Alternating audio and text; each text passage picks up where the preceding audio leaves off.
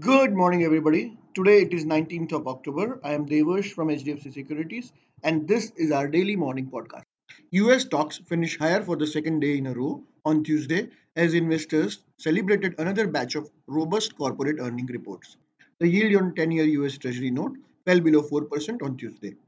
Global market will also be on a lookout for the announcement by the Biden administration on Wednesday on a plan to release 15 million barrels of US emergency oil reserves in effort to ease high gasoline prices. Back home, Nifty rose for the third consecutive session on October 18th, aided by positive overnight cues. At the close, Nifty was up 1.01% or 175 points at 17,486. Nifty rose with another up gap and did not go much below the opening levels. Broad market has started to participate even as companies coming out with result show some volatility. 17,532 to 17,630 could be the next resistance band, while 17,349 could be the support. Indian markets could open flat to mildly higher, in line with the mixed Asian markets today, and despite positive US markets on Tuesday. That's all for the day. Investment in securities is subject to market risk. For detailed disclaimers, do visit our website www.hdfcsec.com. Thank you for listening in and have a profitable day ahead.